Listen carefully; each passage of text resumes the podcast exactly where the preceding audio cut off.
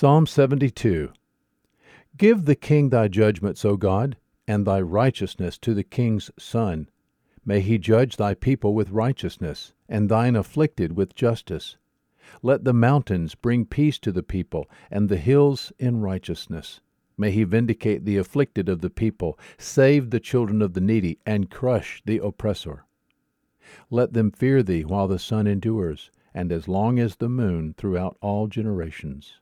May he come down like rain upon the mown grass, like showers that water the earth. In his days may the righteous flourish, and abundance of peace, till the moon is no more. May he also rule from sea to sea, and from the river to the ends of the earth.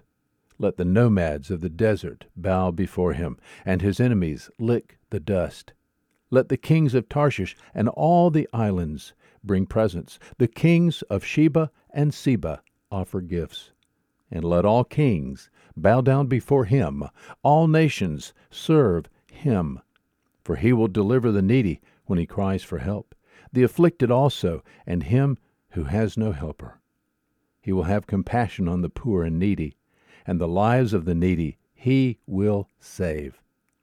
He will rescue their life from oppression and violence, and their blood will be precious in his sight.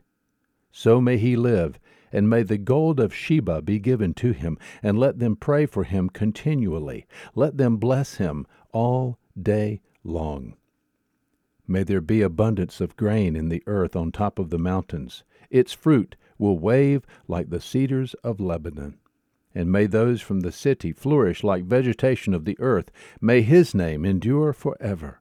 May his name increase as long as the sun shines and let men bless themselves by him, and let all nations call him blessed.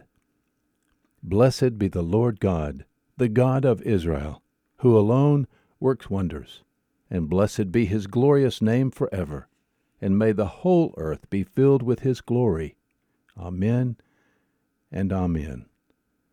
The prayers of David the son of Jesse are ended.